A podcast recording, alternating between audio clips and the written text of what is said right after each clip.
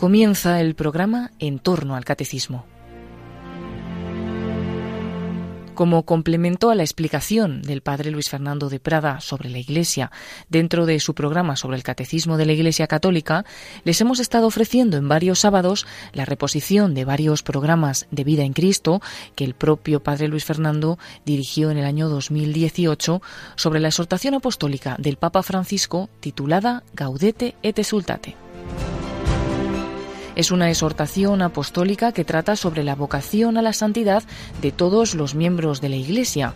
El padre Luis Fernando dedicó 11 programas de vida en Cristo a esta exhortación y hoy van a escuchar el último de ellos.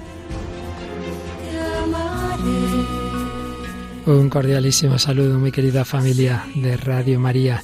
Terminamos hoy, con la gracia del Señor, el comentario la exhortación apostólica Gaudete et Exultate del Papa Francisco sobre la llamada universal a la santidad. Es el programa undécimo que le dedicamos. La verdad es que yo pensaba que lo haríamos más rápidamente, pero tiene tanta riqueza que prácticamente leer un poquito comentada esta exhortación pues nos ha llevado bastante tiempo bien aprovechado porque sin duda es bueno lo más importante lo único importante en nuestra vida el objetivo que tiene que cumplir la vida de ti y de mí es que al final hayamos aprovechado esa nuestras vidas respondiendo a esta llamada. Al final lo que va a contar no son los éxitos humanos, si he tenido mejor o peor salud, dinero o pobreza, si he conseguido tal éxito o no, solo contará el amor a Dios y al prójimo, en qué consiste la santidad si he cumplido esa vocación, si me he unido con Dios, el único santo, y en el grado en que yo me haya unido a Él por el amor, en ese grado disfrutaré de Él en la vida eterna. No es ninguna broma que de nosotros, por supuesto, en primer lugar, de la gracia de Dios, pero también de nuestra respuesta a esa gracia, depende que nuestra unión con el Señor eterna sea mayor o menor. Primero, repito, de su gracia, de su llamada, pero segundo, de nuestra respuesta. Y lamentablemente puede llegar a ocurrir incluso que nos quedemos sin Dios eternamente si rechazamos totalmente y hasta el final esa invitación, es la condenación, o que nos quedemos en un cinquillo y que tengamos que reparar mucho todavía después de la muerte con el purgatorio y que incluso en el cielo, pues sí, tendremos esa felicidad plena de cada uno, pero también es verdad que según la capacidad que nuestro corazón haya adquirido, ese ejemplo que una hermana de Santa Teresita le ponía a ella cuando le decía que en el cielo todos seremos felices, pero que cada uno de una manera. Y entonces llenaba un dedalito, llenaba un vaso pequeño, llenaba un vaso grande, todos estaban llenos de agua, pero evidentemente en unos cabía poquita agua y en otros mucha. Pues también dependiendo de cómo nuestro corazón se haya ensanchado, por así decir, al amor de Dios, dependerá el que estemos más o menos unidos a Él en la eternidad.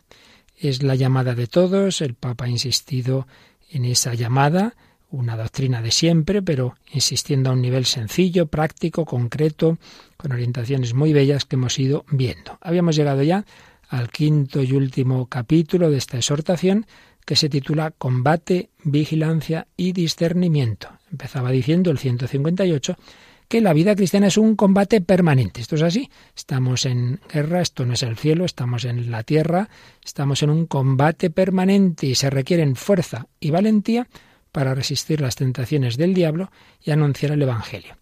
Nos recordaba a continuación los tres enemigos del alma de toda la vida, el espíritu mundano, la mentalidad mundana, la propia fragilidad e inclinaciones torcidas, lo que también llamamos la carne, y el diablo. Y ahí es donde nos detuvimos el día pasado, puesto que es un punto del que se habla poco hoy día, de que no es ningún mito, dice el Papa, algo más que un mito, que es una realidad eh, personal, que, que, el Señor pues permite que nos tiente el diablo, los demonios nos tientan, nos tientan, así lo han visto todos los santos, entonces hay que estar atentos, hay que estar en lucha con las armas que Dios nos da. Es lo que veíamos el día pasado. Y después, pues teniendo en cuenta que estamos en lucha y que esos son los enemigos, el Papa nos va a hablar del discernimiento que hace falta, bueno, y de alguna cosa más que retomamos en el número 164 que se titula La corrupción espiritual. Y es que el camino de la santidad es una fuente de paz y de gozo que nos regala el Espíritu, el Espíritu Santo, pero al mismo tiempo requiere que estemos con las lámparas encendidas, esa parábola del Señor, y permanezcamos atentos, guardaos de toda clase de mal, dice San Pablo, estad en vela, dice Jesús, no nos entreguemos al sueño, insiste San Pablo, porque quienes sienten que no cometen faltas graves contra la ley de Dios, pueden descuidarse en una especie de atontamiento o adormecimiento. Mira tú, si es que nadie se puede confiar. Unos porque están en pecado grave, por muy mal camino, pues hay que convertirse, que así no puedes estar.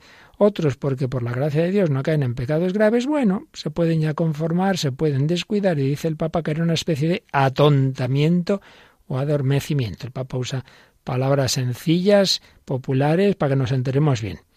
Como no encuentran algo grave que reprocharse, no advierten esa tibieza que poco a poco se va apoderando de su vida espiritual y terminan desgastándose y corrompiéndose. ¡Qué gran peligro! Ya sabéis esa frase tremenda del Señor en el Apocalipsis cuando va dando un repasito a esas comunidades cristianas, a esas siete iglesias, y llega la de la Odisea y le dice, no eres ni frío ni caliente, eres tibio y por eso te voy a vomitar de mi boca. Ojalá fueras frío o caliente. A veces es preferible pues estar muy mal para que uno se dé cuenta de, de dónde está y reaccione. Pero si uno está así regular, pues no se va dando cuenta, se va apoderando de su vida esa tibieza, y eso se va estropeando poquito a poquito. Un día el coche, pues, pues ya no funciona. ¿Qué ha pasado? Pues es que hace un montón que no, que no lo miras, que no lo revisas.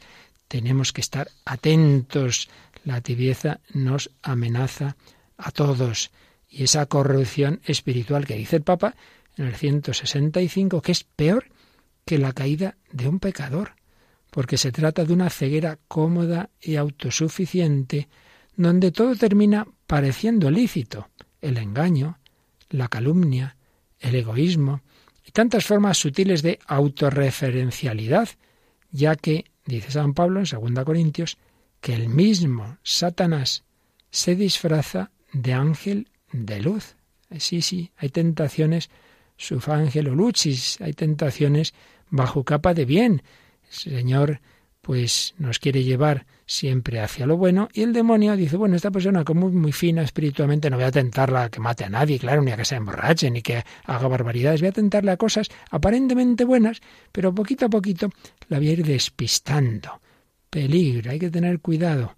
Es una ceguera cómoda y autosuficiente donde todo termina pareciendo lícito. Bueno, hombre, si es que esto lo he hecho por, por buen fin, el fin justifica los medios, el engaño, la calumnia, el egoísmo. Y eso le pasó a Salomón. Fijaos que Salomón, el rey Salomón, empezó muy bien y en cambio acabó muy mal.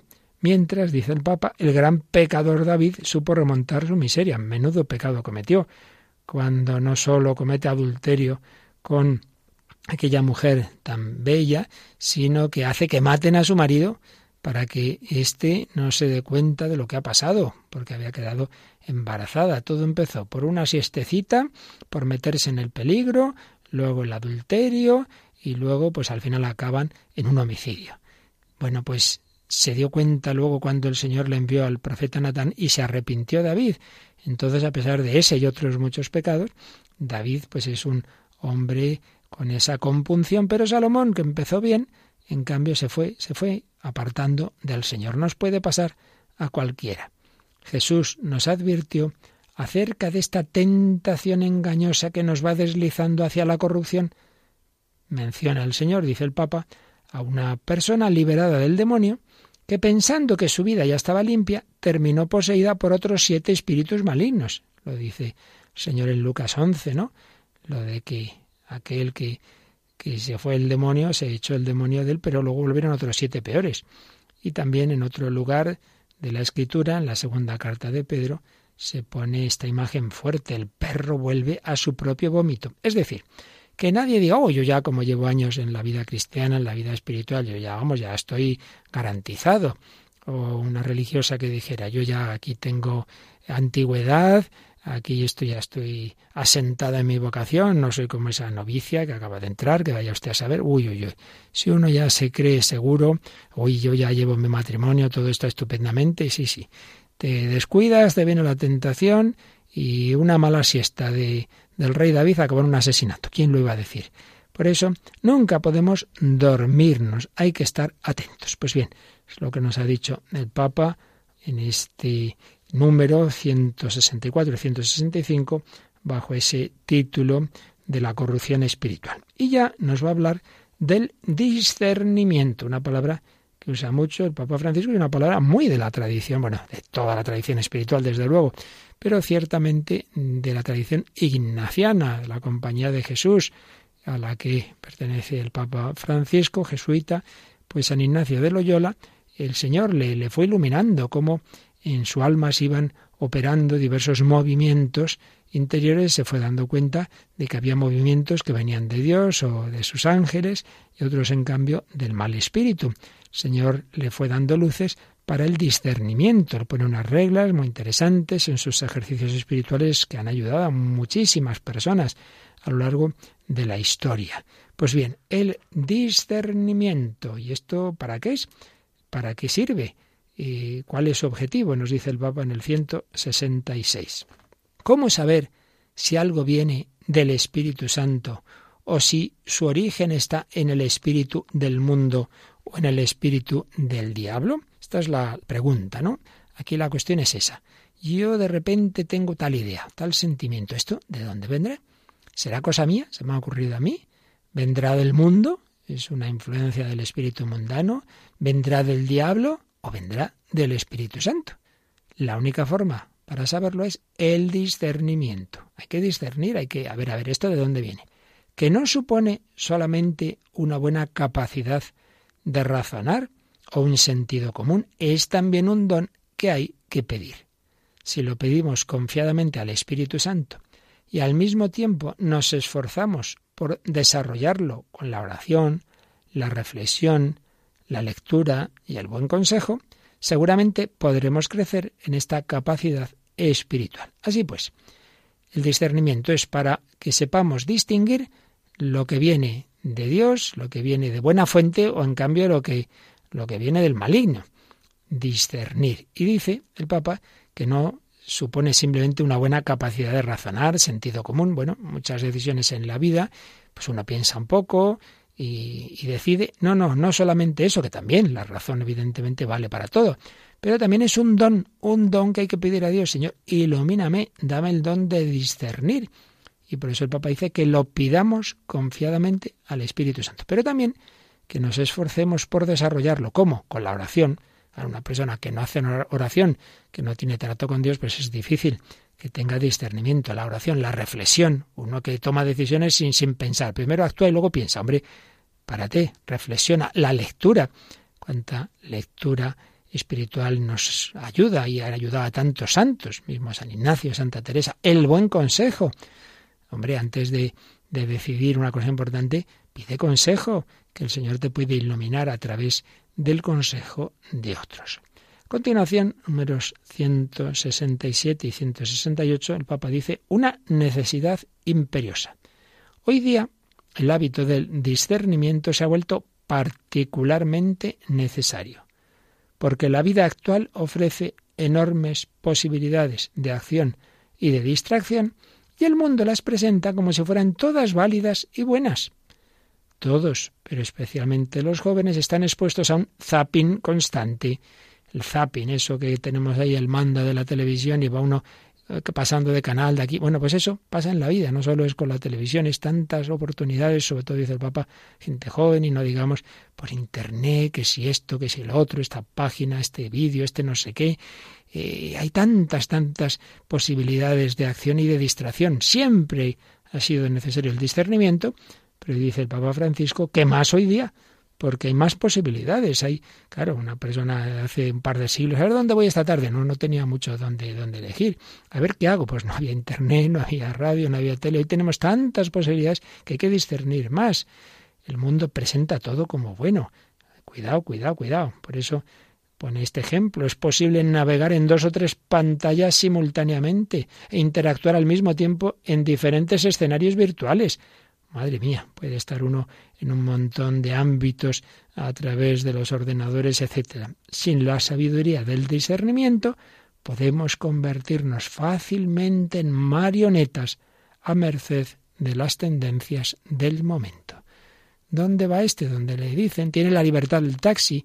¿Taxi dónde va? Donde le llaman. Bueno, está muy bien, el taxista tiene que hacer ese trabajo, pero uno dónde va? ¿Dónde me llama? ¿Dónde me llama quién? Pues lo, primero que me sale ahí en la pantalla, hombre, hay que discernir, párate.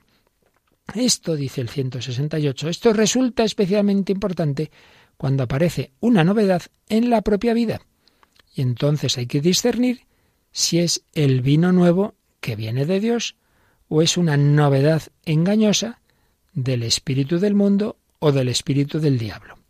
En otras ocasiones sucede lo contrario, porque las fuerzas del mal nos inducen a no cambiar, a dejar las cosas como están, a optar por el inmovilismo o la rigidez.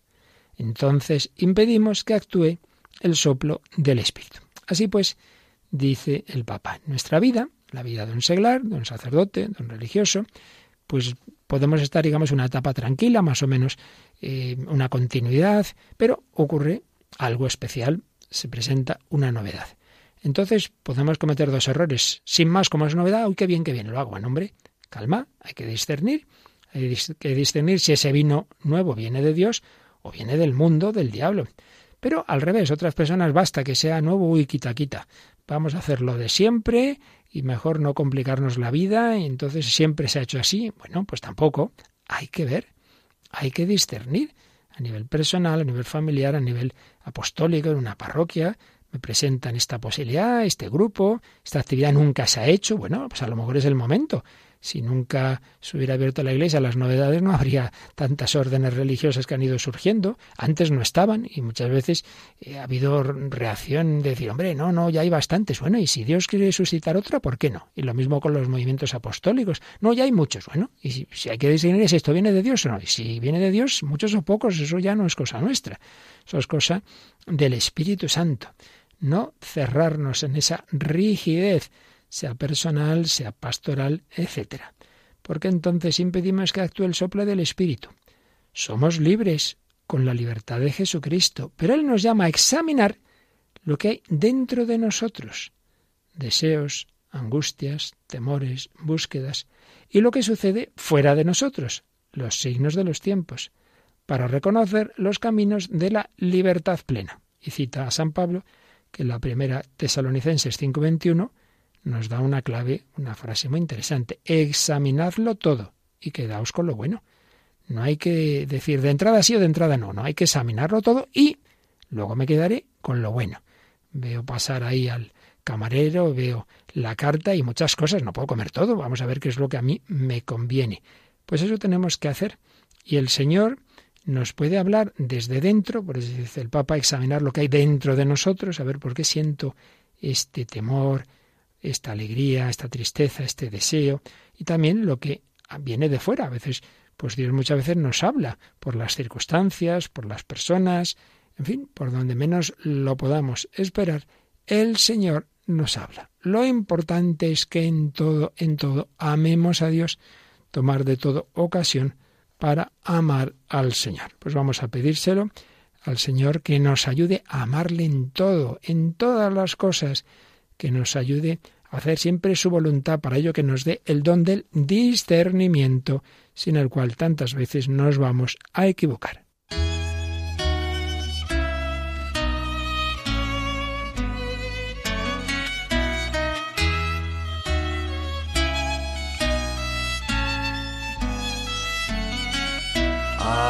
Amarte a ti, Señor en todas las cosas y a todas en ti, en todo amar y servir, en todo amar y servir.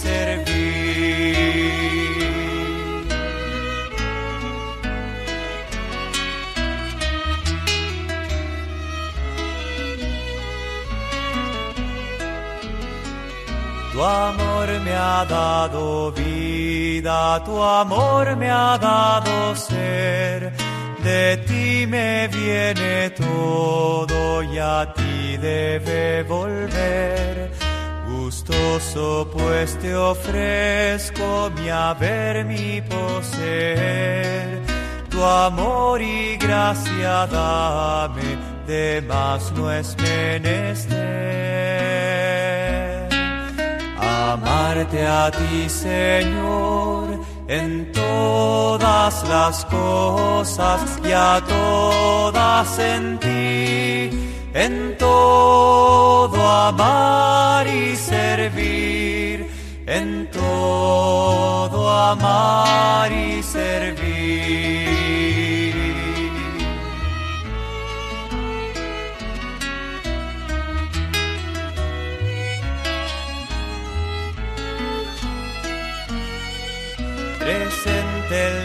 Criaturas y activo en todo estás. En mí como en un templo te dignas habitar. De ti bondad y gracia me llueven sin cesar. Mi oficio ya no es otro sino servir y amar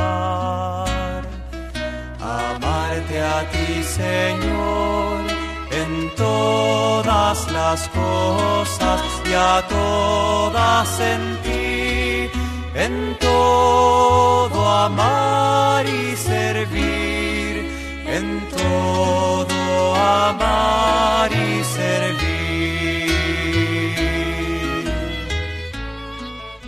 En todo, en todo amar y servir. Y para amar y servir a Dios en todo tenemos que discernir, Señor, qué quieres que haga, cuál es tu voluntad.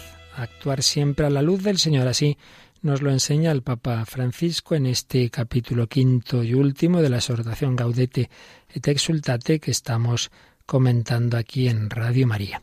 Evidentemente, a veces hay que tomar decisiones muy importantes. Hombre, la más importante de un cristiano es cuando uno es joven y aún no sabe, bueno, cuál es mi vocación. Hay que ver, oye, Dios te llama a la vida seglar, te llama al matrimonio, te llama al sacerdocio, te llama a la vida religiosa, a la consagración.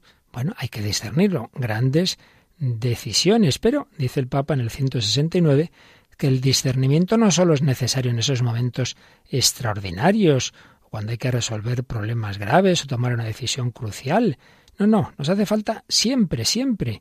Hay que estar dispuestos a reconocer los tiempos de Dios y de su gracia, siempre, en todo, en todo amar y servir, para no desperdiciar las inspiraciones del Señor, para no dejar pasar su invitación a crecer. Cualquier circunstancia puede haber una llamada de Dios, nos la podemos jugar en lo grande y en lo pequeño, en lo que parece irrelevante, en el día a día. Se trata de no tener límites para lo grande, para lo mejor y más bello, pero al mismo tiempo concentrados en lo pequeño, en la entrega de hoy.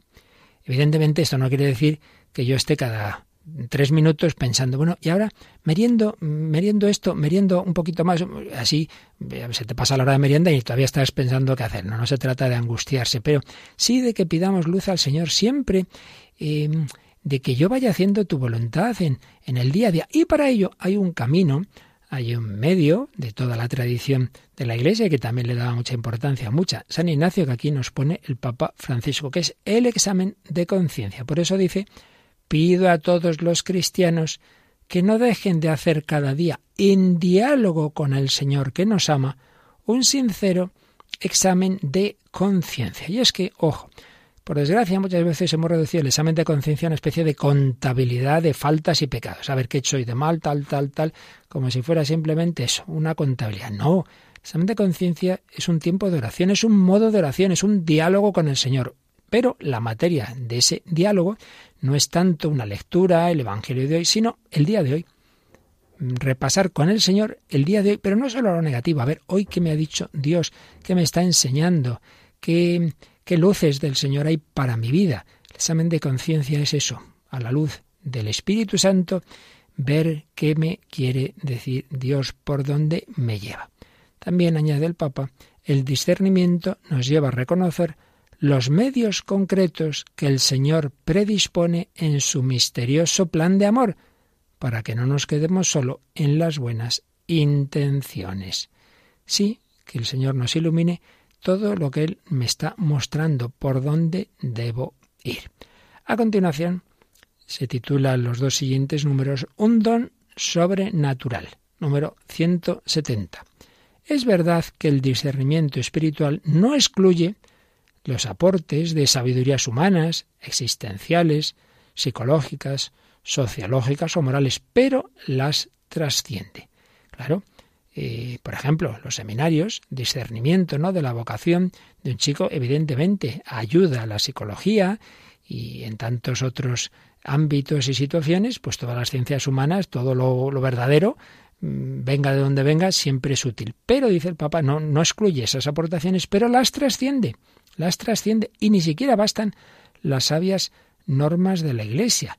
El discernimiento es una gracia, aunque incluya la razón y la prudencia, las supera, porque se deja de entrever el misterio del proyecto único e irrepetible que Dios tiene para cada uno y que se realiza en medio de los más variados contextos y límites. Es decir, evidentemente, si uno me viene un día y me dice, Dios me ha inspirado tirarme por una ventana para ver eh, su poder. Mira, pues eso no te lo ha inspirado Dios. No puede Dios inspirar algo contra su propia ley. O sea que si es algo que va contra la ley de Dios o las leyes de la Iglesia, pues no, mira, no puede ser.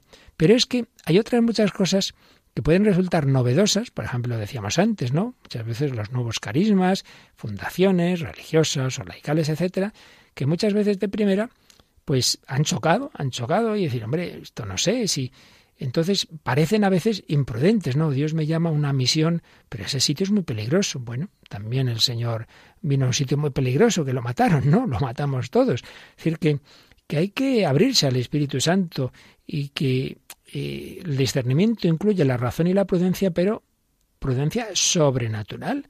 Dios tiene caminos desconcertantes, desconcertantes. No está en juego solo un bienestar temporal, ni la satisfacción de hacer algo útil, ni siquiera el deseo de tener la conciencia tranquila. Yo hago esto para tener mi conciencia tranquila. Hombre, pues en el fondo eso es un egoísmo. ¿eh? Tienes que hacer las cosas por amar, por amar a Dios y al prójimo, por hacer el bien, no por tener la conciencia tranquila. Luego la conciencia estará tranquila si haces lo que tienes que hacer, pero ese no debe ser el objetivo. Está en juego el sentido de mi vida ante el Padre que me conoce y me ama, el verdadero para qué de mi existencia que nadie conoce mejor que Él. Si lo importante es que yo descubra el plan de Dios sobre mi vida. ¿Qué quieres de mí? Y eso, ya decíamos, no solo es esa gran eh, decisión, estado de vida, vocación, sino en tantas otras alternativas, ¿no? De trabajo, de, de relación con los demás. Hay que ver en cada momento esa, ese camino por donde Dios me quiere llevar. El discernimiento conduce a la fuente misma de la vida que no muere, es decir, conocer al Padre, el único Dios verdadero y al que Él ha enviado a Jesucristo. No requiere de capacidades especiales, ni está reservado a los más inteligentes o instruidos. Y el Padre se manifiesta con gusto a los humildes. Santo cura de Ars pues no, no es que fuera tonto, ni mucho menos, era un hombre inteligente, pero bueno, por una serie de circunstancias no había podido estudiar bien, le costaba, tenía poca memoria, y sin embargo, menudos dones de discernimiento le daba Dios, de leer las almas, vaya, y de, de, de hacer ver al penitente, oye, que te has olvidado de esto, de lo otro. Dios puede dar sus dones a cualquier persona. También dice el número 171, si bien el Señor nos habla de modos muy variados en medio de nuestro trabajo, a través de los demás y en todo momento, no es posible prescindir del silencio de la oración detenida para percibir mejor ese lenguaje, para interpretar el significado real de las inspiraciones que creímos recibir, para calmar las ansiedades y recomponer el conjunto de la propia existencia a la luz de Dios. Así podemos dejar nacer esa nueva síntesis que brota de la vida iluminada por el Espíritu. Vemos aquí dos enseñanzas muy importantes que ya más o menos se habían apuntado antes, pero aquí están más claras. En primer lugar, que Dios puede hablar a través de cualquier persona y circunstancia. Santa Teresita decía que muchas veces le venían las luces de Dios no cuando estaba en la oración, sino en el trabajo. Sí, pero también es verdad que precisamente podría llegar esa luz porque antes había hecho oración y había pedido que el Señor la iluminara, pero le llegaba en medio del trabajo, como dice aquí el Papa, en medio de nuestro trabajo, a través de los demás. Estás ahí pensando a ver qué querrá Dios y en la oración no lo ves, y luego te dicen una frase y te quedas diciendo, anda, esta es la respuesta que yo buscaba. A ver, Señor, si me das un signo y ocurre no sé qué acontecimiento, por ejemplo, por ejemplo. Imaginemos o recordemos a María y a José en Nazaret, esperando ya el nacimiento de Jesús. Quizá la Virgen pensaría, pero, pero el profeta Miquías dice que el Mesías nacerá en Belén, pero nosotros tenemos que estar aquí en Nazaret. Sí, sí, y de repente llega la orden de que hay que ir a empadronarse al lugar de procedencia del cabeza de familia y dice José, ala, ya está claro, ¿por qué hay que ir a Belén? Hay que ir allí a empadronarse. Dios habló a través de una orden de la autoridad civil, seguramente una orden injusta, pero Dios se sirve de todo en su providencia. No vino el ángel, como en otras ocasiones, a hablar a la Virgen o a José, oye, tenéis que ir a Belén. No, en ese caso hablo a través de las circunstancias. Por tanto, Dios puede hablar por cualquier medio y persona. Pero, por otro lado, dice el Papa, que nunca se puede prescindir del silencio de la oración detenida para percibir mejor ese lenguaje. Sí, es verdad que Dios puede hablarnos por las personas, por las circunstancias, pero también es verdad que si uno no tiene unión con, Dios, si uno no hace oración, si uno no tiene momentos de silencio, seguramente no se va a enterar de lo que Dios le quiera decir. Por eso, siguiente bloque, siguiente párrafo, tiene este titulillo. Habla, Señor. Habla, Señor. Dice el 172, que podría ocurrir que en la misma oración evitemos dejarnos confrontar por la libertad del espíritu, que actúa como quiere. Incluso aunque uno haga oración, pero bueno, ahí en la oración yo recuerdo un chico en una época en que había tenido amigos amigas con vocación religiosa, entonces dice, yo voy a la oración ahí con el escudo, a mí, a mí no me mires, eh, Señor, podemos ir a la oración, pero, pero sin querernos enterar de algunas cosas. Hay que recordar que el discernimiento orante requiere partir de una disposición a escuchar si no va a hacer oración, pero sin querer escuchar a Dios. Por eso San Ignacio, en una meditación preciosa de ejercicios espirituales, el Rey Eterno dice pedir la gracia de no ser sordo al llamamiento de Dios. Disposición a escuchar. A veces tendremos que pedir que el Señor nos cure como aquel sordo mudo al que le abrió los oídos y la lengua. Todo lo ha hecho bien. Hacer a los sordos y hablar a los mudos. Señor, que yo escuche tu palabra. Habla, Señor, que tu siervo escucha. Y Dios nos habla, y por eso hay que escuchar al Señor, a los demás, a la realidad misma. Solo quien está dispuesto a escuchar tiene la libertad para renunciar a su propio punto de vista parcial o insuficiente, a sus costumbres, a sus esquemas. No, no, yo no cambio. Esto siempre se ha hecho así. Esto con frecuencia pasa sacerdotes, un, lleva no sé cuántos años de párroco, llega el cura joven, le propone no sé qué, hoy quita, quita, no, no, si esto aquí no funciona, hombre, vamos a probar. Muchas veces pues ya nos cerramos.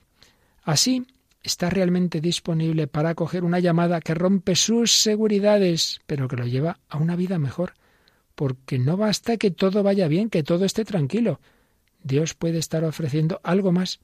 Y en nuestra distracción cómoda no lo reconocemos. Una cosa te falta? le dijo Jesús al joven rico. Sí, sí, sí, yo he hecho todo, he cumplido todos los mandamientos. Una cosa te falta. Dios siempre nos puede decir eso, una cosa te falta. Sí, eres buena persona, no basta. Eres buen cristiano, no basta. Voy a misa los domingos, incluso entre semana, no basta. ¿No te estás guardando algo? ¿No deberías ir a reconciliarte con no sé qué familiar, ser más generoso con los necesitados, comprometerte en el apostolado, en la caridad, una cosa te falta. No, no, no, mejor me quedo como estoy.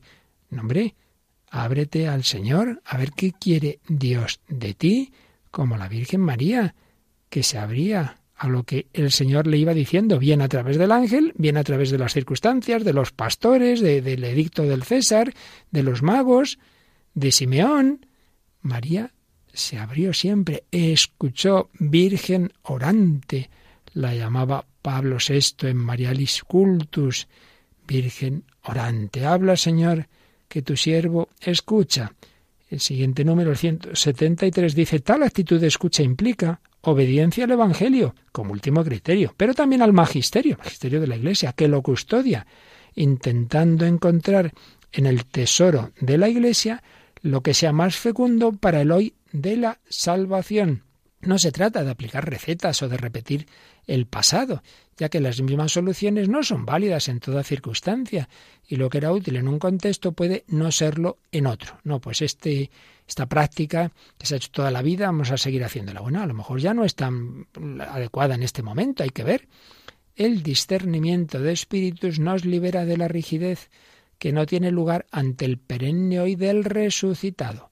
Únicamente el Espíritu, el Espíritu con mayúscula, el Espíritu Santo sabe penetrar en los pliegues más oscuros de la realidad y tener en cuenta todos sus matices, para que emerja con otra luz la novedad del Evangelio. El Señor nos llama, el Señor nos envía, no hay que cerrarse a esas llamadas del Señor que nos desinstala, que nos muchas veces nos desconcierta. Mis caminos no son vuestros caminos. A lo mejor te está llamando a ser misionero, misionero lejos o misionero aquí en donde tú estás, pero con un espíritu más evangelizador. Se lo pedimos al Señor, Señor, aquí estoy, envíame, abre mi corazón, abre mis oídos, estoy dispuesto a hacer lo que tú quieras. Señor, toma mi vida nueva antes de que la espera desgaste años en mí. Estoy dispuesto a lo que quieras, no importa lo que sea, tú llámame a servir. Llévame.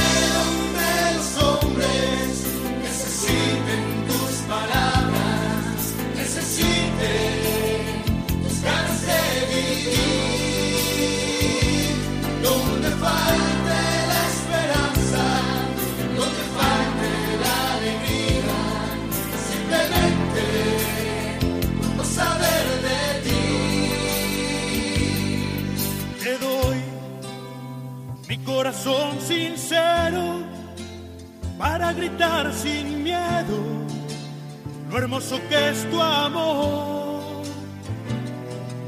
Tendré mis manos sin cansancio, tu historia entre mis labios, mi fuerza en la oración.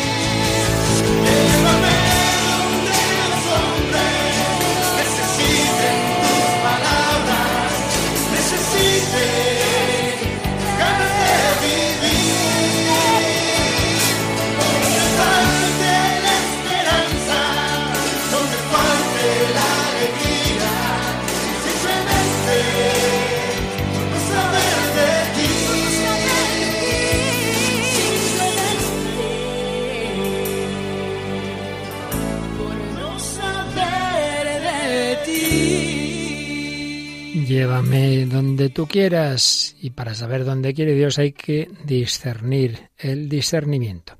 Aquí seguimos un servidor, Padre Luis Fernando de Prada, en Radio María, comentando ya el final de esta exhortación Gaudete et Exultate del Papa Francisco, este capítulo quinto, que nos está hablando del discernimiento. Y dice en el número 174, lo titula La lógica del don y de la cruz. Hay aquí unas condiciones para que nuestro discernimiento tenga garantías de hacerse bien. Y dice, en primer lugar, que una condición esencial para el progreso en el discernimiento es educarse en la paciencia de Dios y en sus tiempos, que nunca son los nuestros. Él no hace caer fuego sobre los infieles, ni permite a los celosos arrancar la cizaña que crece junto al trigo. Recordemos a qué se refieren estas dos frases. En primer lugar, lo del fuego sobre los infieles, Lucas 9:54. Van Jesús y los apóstoles de camino y van a preparar eh, alojamiento en una aldea de los samaritanos y estos no les dan alojamiento porque iban hacia Jerusalén, los samaritanos están enfrentados a los judíos, entonces Santiago y Juan, muy amables ellos, van y dicen, ¿quieres que mandemos caer fuego del cielo? Y dicen, anda, anda, no sabéis de qué espíritu sois, ¿qué es eso? Eh, enseguida arreglamos las cosas rápido nosotros. Papa Benedicto hablaba de cómo muchas veces tenemos ese, ese espíritu de, de matar, ¿verdad? De, de queremos que Dios destruya enseguida a sus enemigos. No, no, ese no es el camino. Él no lo ha hecho por ahí, no lo ha hecho por el camino de esa su omnipotencia, sino que ha puesto su omnipotencia al servicio del amor, de su misericordia. Él no hace caer fuego sobre los infieles, ni permite a los celosos arrancar la cizaña. Señor, ¿quieres que arranquemos la cizaña? Que fíjate, junto al trigo hay cizaña. No, no, no. Que entonces al arrancarla podríais llevaros también el trigo. Esto ya será al final, al final de la historia. Dios tiene sus tiempos. Dios tiene una infinita paciencia, dice San Agustín. Deja al Señor que esté en el trigo y la cizaña, para dar tiempo a la cizaña, a los malos, a convertirse. Y entre tanto, que los buenos sufran y se hagan mejores, ejercitando esa paciencia con aquellos que les hacen daño. Dejemos que convivan trigo y cizaña, ya llegará, ya llegará la cosecha final. Por tanto, paciencia, paciencia y respetar los tiempos de Dios, no querer arreglar las cosas a, a mi manera, rápidamente esto se arregla. También se requiere generosidad, porque hay más dicha, más felicidad en dar que en recibir. Hechos 20, 35. En el discurso de San Pablo a los presbíteros de Éfeso, cita estas palabras como una frase de Jesús que no está explícitamente en los evangelios. Es un caso muy curioso de, una frase que venía por tradición, que había aprendido San Pablo, que le había dicho Jesús, pero que no está en los Evangelios, y la recoge él aquí en Hechos 20:35, una frase preciosa. Mayor felicidad hay en dar que en recibir, claro. Si uno tiene un planteamiento de la vida, lo importante es yo recibir, recibir, recibir, pues así seguramente no vas a discernir lo que Dios quiere, sino lo que a ti te apetece. Por eso dice el Papa, no se discierne para descubrir qué más le podemos sacar a esta vida. A ver, a ver, ¿cómo le saco más partido?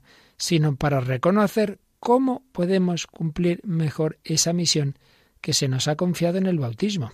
Y eso implica estar dispuestos a renuncias hasta darlo todo. Claro, si el planteamiento de mi vida es yo lo mejor posible, sacarle el mayor partido para yo eh, quedar muy bien. Hombre, es que así desde luego eso no tiene nada que ver con el Evangelio sino lo importante es que yo cumpla mi misión. San Pablo, una vez convertido, Señor, ¿qué quieres que haga? Pues mi misión es evangelizar. Me matan, que me maten, pero lo importante es que yo haya cumplido mi misión. Él no organizaba su vida en función de su bienestar, de estar muy cómodo, no, no, sino de llevar el Evangelio a donde Dios quería que lo llevara. Por tanto, cumplir tu misión, que implica estar dispuestos a renuncias. Claro, uno tiene una misión y eso es lo más importante, pues implica renuncias porque, sigue explicando Papa Francisco, la felicidad es paradójica. Si uno ante todo ser yo feliz, pues no lo acabará siendo, porque el egoísmo nos hace infecundos, tristes, vacíos. En cambio, cuando uno se entrega, mayor felicidad hay en dar que en recibir.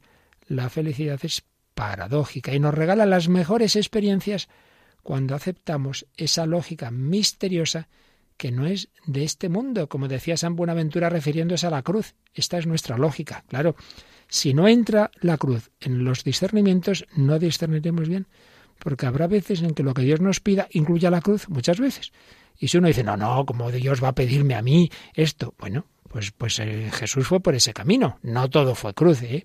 En Canaán no era cruz, pero también llega la cruz. Entonces, si uno excluye de antemano lo que implique sacrificio o cruz, pues entonces no tenemos ninguna garantía de hacer la voluntad de Dios. Si uno asume esta dinámica de estar dispuestos a todo, a la cruz, entonces no deja anestesiar su conciencia y se abre generosamente al discernimiento. Y el 175 dice que cuando escrutamos ante Dios los caminos de la vida, no hay espacios que queden excluidos. En todos los aspectos de la existencia podemos seguir creciendo y entregarle algo más a Dios, aun en aquellos donde experimentamos las dificultades más fuertes. Esto es lo que ya decíamos antes. El discernimiento no solamente es para ver cómo hago yo la oración, a ver si voy a misa más o menos. No, no, es de todo, de todo. Hay decisiones especialmente importantes en la vida. Por ejemplo, a mí me llama la atención que a veces unos jóvenes eh, llevan dirección espiritual y consultan si usan este libro para la oración, esta otra, y luego de repente eh, hoy he empezado a salir de novio con no sé quién. Oye, creo que esa decisión es bastante más importante que si usas este libro o el otro. Y eso lo hemos pensado, lo has rezado, lo has consultado, o así, a lo primero que ha salido. No hay nada que se excluya del discernimiento. Todo, todo entra en la vida espiritual. La vida espiritual no es simplemente la vida interior de rezar. Vida espiritual es toda la vida humana guiada por el espíritu. Ese es el sentido católico de vida espiritual no simplemente es espiritual en cuanto el alma espiritual piensa, etcétera. No, no, no, no. Es toda la vida humana. También lo corporal, por supuesto, pero guiado por el Espíritu Santo. Por tanto, hay que discernir. Todo entra, porque en todos los aspectos de la existencia, por ejemplo, el deporte, pues uno debe discernir, oye, a mí me ayuda el deporte a ser mejor persona o lo que hago es, es algo simplemente para mi interés en todos los aspectos de la existencia podemos seguir creciendo y entregarle algo más a Dios también cuando experimentamos dificultades. Pero para eso hace falta pedirle al Espíritu Santo que nos libere y que expulse ese miedo que nos lleva a vedarle su entrada en algunos aspectos de la propia vida. Esto es muy importante, porque muchas veces no nos enteramos de lo que Dios nos pide porque tenemos miedo. Ay, ay, que no me pida esto, que no me pida lo otro. No tengáis miedo, decía tantas veces Juan Pablo II, y añadía Benedicto XVI, Dios no quita, da, Dios da, pero tienes que fiarte, fíate, hombre, que el Señor no busca más que tu bien, más que tu felicidad. Si tú ya piensas que Dios viene aquí a fastidiarnos la vida, entonces no, no, yo me cierro. Claro, ya con ese miedo no vamos a ninguna parte. Ábrete, por eso dice el Papa Francisco, el que lo pide todo, también lo da todo. El que lo pide todo, lo da todo. Dios no pide nada que no dé a la vez, que no dé la gracia para que lo cumplamos con alegría. Por ejemplo, si una persona la llama a ser madre de familia y empieza a pensar, ¡uh, qué lío! Madre mía, tal como están las cosas. No, hombre, no. Si te llama eso, hará el Señor que estés feliz en esa tu vocación, lo cual no quita que no tengas sufrimientos como cualquier vocación. Si te llama a ser maestro, uy, madre mía, ser maestro en estos tiempos, profesor, ni hablar, en otros tiempos sí, pero en estos no, no, hombre, si Dios te llama a eso, hará también que ahí, pasándolo mal muchas veces, pero que ahí estés centrado. En cambio, si huyes de tu llamada, de tu vocación, es cuando no estarás centrado en la vida. Si Dios llama a uno a ser religioso, a ser sacerdote, uy, Dios mío, voy a estar amargado. ¿Cómo amargado? Dios no llama a nadie a estar amargado. Todos tendremos malos días en cualquier vocación. Eso es así, eso es la vida humana. Pero una cosa es tener un mal momento, una mala etapa, y otra cosa es que habitualmente donde Dios nos llama, donde Dios nos pone, Él sabe lo que nos conviene y por lo tanto ahí es donde vamos a estar felices. Si uno se cierra, si uno tiene miedo, si uno no abre su alma a la voluntad de Dios, entonces es cuando va a estar amargado, porque no va a estar donde Dios quiere. El que lo pide todo, también lo da todo, y no quiere entrar en nosotros para mutilar o debilitar, sino para plenificar. Dios quiere darnos la plena felicidad. Esto nos hace ver que el discernimiento no es un autoanálisis ensimismado, una introspección egoísta, sino una verdadera salida de nosotros mismos hacia el misterio de Dios, que nos ayuda a vivir la misión a la cual nos ha llamado para el bien de los hermanos. Pues así termina este capítulo quinto sobre el combate, sobre el discernimiento, sobre sus enemigos del alma en combate contra los cuales, con la gracia de Dios y discerniendo lo que Dios nos pide, pues tenemos que santificarnos. Finalmente, ya como conclusión, hay una mirada a la Virgen María. número 176. Quiero que María corone estas reflexiones, porque ella vivió como nadie las bienaventuranzas de Jesús. Recordemos el capítulo central de Gaudete te exultate sobre las bienaventuranzas, el rostro de Cristo, la interioridad de Jesús, la santidad es eso, es participar de ese corazón de Cristo que vivía lo que Él nos enseñó en las bienaventuranzas. Ella, la Virgen, es la que se estremecía de gozo en la presencia de Dios, la que conservaba todo en su corazón y se dejó atravesar por la espada. Es la santa entre los santos, la más bendita, la que nos enseña el camino de la santidad y nos acompaña. Ella no acepta que nos quedemos caídos y a veces nos lleva en sus brazos sin juzgarnos. Qué bonito. A veces alguna persona me lo ha dicho, ¿no?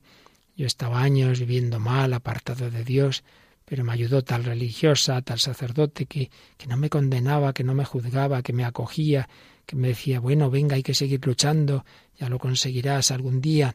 Pues que no será y que no es la Virgen María. Nos quiere levantar, nos lleva en sus brazos sin juzgarnos. Conversar con ella nos consuela, nos libera y nos santifica. La Madre no necesita de muchas palabras, no le hace falta que nos esforcemos demasiado para explicarle lo que nos pasa. Basta musitar una y otra vez Dios te salve, María. Bello párrafo 176. La Virgen María, Reina de todos los santos, es la que nos puede ayudar más que nadie a llegar a ese destino. Ella lo ha cumplido más que nadie. La santa entre los santos, la bendita, ella es la que nos llevará si nos fiamos, si nos dejamos a la santidad. San Juan Pablo II, su última visita a Fátima, al beatificar a los niños, Jacinta y Francisco, le decía a los niños que estaban allí, dejaos, dejaos guiar por la Virgen María, como, como hicieron estos niños, poneros en la escuela de Nuestra Señora. Os digo por experiencia propia, y citabas a Luis María Griñón de Montfort, que se avanza más en poco tiempo de docilidad a la Virgen, de fiarnos de ella, que en mucho tiempo apoyado solo en nuestros planes, en nuestras fuerzas. Y termina el 177 de esta exhortación el Papa diciendo que espera que estas páginas sean útiles para que toda la Iglesia se dedique a promover el deseo de la santidad. Pidamos que el Espíritu Santo infunda en nosotros un intenso anhelo de ser santos para la mayor gloria de Dios y alentémonos unos a otros en este intento. Así compartiremos una felicidad que el mundo no nos podrá quitar. Que bello final. Tenemos que exhortarnos mutuamente, alentarnos unos a otros y pedir al Espíritu Santo que infunda en nosotros ese anhelo intenso de ser santos, no para nuestro perfeccionismo, sino para la mayor gloria de Dios, al mayor en Dei Gloria, ese lema de San Ignacio de Loyola. Y así compartiremos una felicidad que el mundo no nos podrá quitar. Nos podrán quitar la vida, como a tantos cristianos hoy día perseguidos, pero no nos podrán quitar la felicidad de ser de Cristo, llamados a ser santos. Pues así terminamos el comentario a esta exhortación del Papa Francisco, Gaudete et Exultate, esos cinco capítulos que hemos ido repasando, llamados a la santidad, superar esos peligros especialmente insidiosos del neo pelagianismo o voluntarismo y del neonosticismo o intelectualismo, mirar a Jesús, que nos habla sobre todo en sus bienaventuranzas, recordar el protocolo del examen final, del juicio final, ese protocolo de la misericordia, las obras de misericordia, tuve hambre y me disteis de comer, esos acentos, esos puntos concretos que el Papa nos ha recordado, que tenemos que cuidar especialmente de que nos hablaba el capítulo cuarto y finalmente este capítulo quinto. Todo esto es en un combate contra esos enemigos del alma, pero no hay que tener miedo. Contamos con el Señor, con su gracia, con la Virgen María, con los medios que el Señor nos ofrece en su Santa Iglesia. Con todo ello, contando con esa misericordia divina, con ese Dios que tiene mucho más empeño que nosotros mismos en nuestra santidad, podemos confiar en llegar a ese objetivo final, ser santos. Realmente eso es lo que importa y eso es lo que le pedimos al Señor.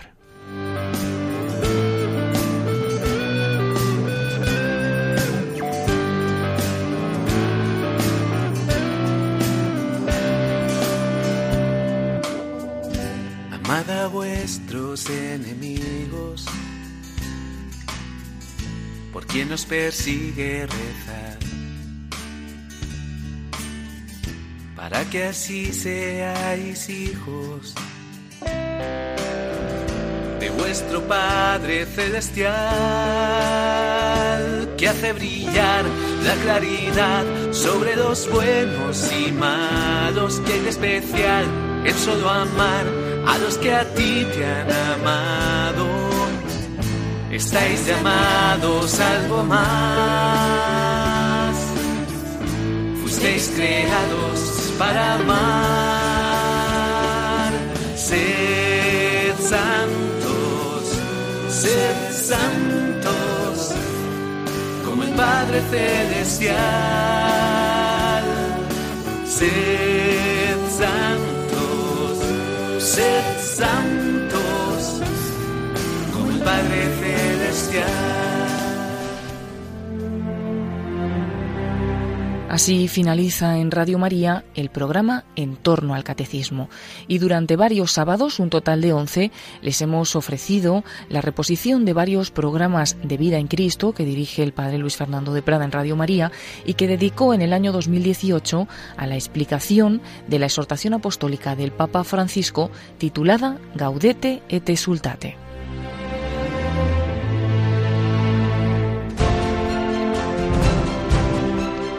Pueden pedir uno o todos los programas dedicados a esta exhortación de Gaudete et Exultate dirigidos por el Padre Luis Fernando de Prada en el 91 822 8010. 91 822 8010 o accediendo a nuestra página web www.radiomaria.es.